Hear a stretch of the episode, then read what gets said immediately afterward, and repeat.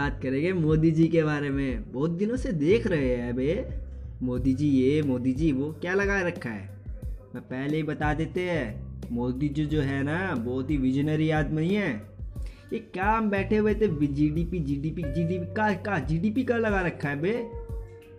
मैंने बोला जी D P खाओगे का? बुड़बक बोल रहे जी डी पी होगी तभी तो खाएँगे। अरे अरे अरे, ऐसा थोड़ी ना होता है बे। ये तो देखो नितिन गडकरी जी ने कितना काम करा है ट्रांसपोर्ट के ऊपर। किया है कि नहीं करा? बताओ जरा, सच सच बताओ। करा है ना?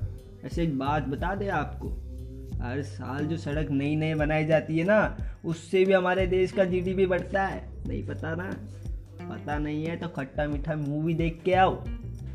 और हाँ ये इलेक्शन जो हो रहे हैं क्या लगा रखा है? कि इतनी बड़ी जनता, इतना बड़ा क्रू लेके बैठे हुए मोदी जी। अरे भाई, बंगाल के अंदर मोदी जी आएँगे तो सोच के देखो ना, कितना ज़्यादा काम होगा, कितना विकास होगा।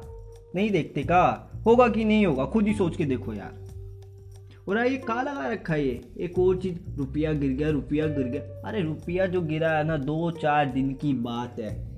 कुछ ही दिनों में ठीक हो जाएगा। आरबीआई का काम वो सब संभाल लेगा। आरबीआई के ऊपर है ये सब। और हाँ ये हरभजन सिंह जी का ट्वीट का कर रहे हैं। ये लिख रहे हैं कि जो है सबकी आँखें बंद है। ये आक्रोश पैदा करने की कोशिश कर रहे हैं का नहीं ना?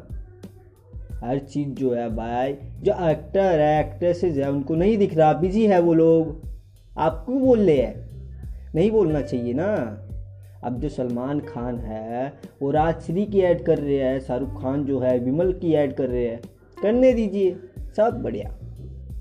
और देखो भैया, ये जो वैक्सीन है जो इंडिया में आ चुकी है, अब ये लोग बोल रहे हैं, हर किसी को वैक्सीन लगाओ। वैक्सीन तो लग जाएगी, सबको लगेगी। पर ये भी तो देखो, अगर ये वैक्सीन बाहर एक्सपोर्ट करी जाएगी तो कितना ज़्यादा प्रॉफिट होगा। Gujju boy, businessman. यहीं पे बात आती है। छोकरा मोटू को रुच है छोटा।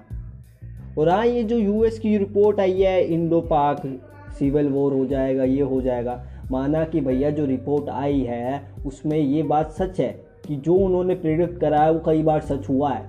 इसका मतलब ये तो है नहीं कि भारत और पाकिस्तान, भारत, चाइना जो है, लड़ने बैठ जाएँगे। कुछ ना कुछ हो जाएगा और जो एक्सट्रीम वॉर की सिचुएशन बन जाएगी। अरे ना ना भैया ऐसा कुछ नहीं होगा।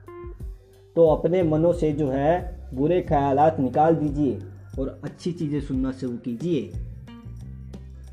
उफ, हो गया ये? चलो ठीक है।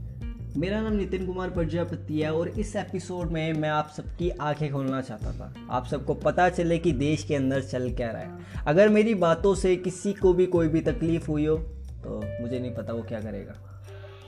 ठीक है, भले ही आप जो है, जो भी सोच रहे हैं देश के बारे में या भी इस एपिसोड को सुनने के बाद। तो अपने जो थॉट्स हैं वो मेरे साथ शेयर कीजिए, जो आप सोचते हैं, अपनी बातें बताइए।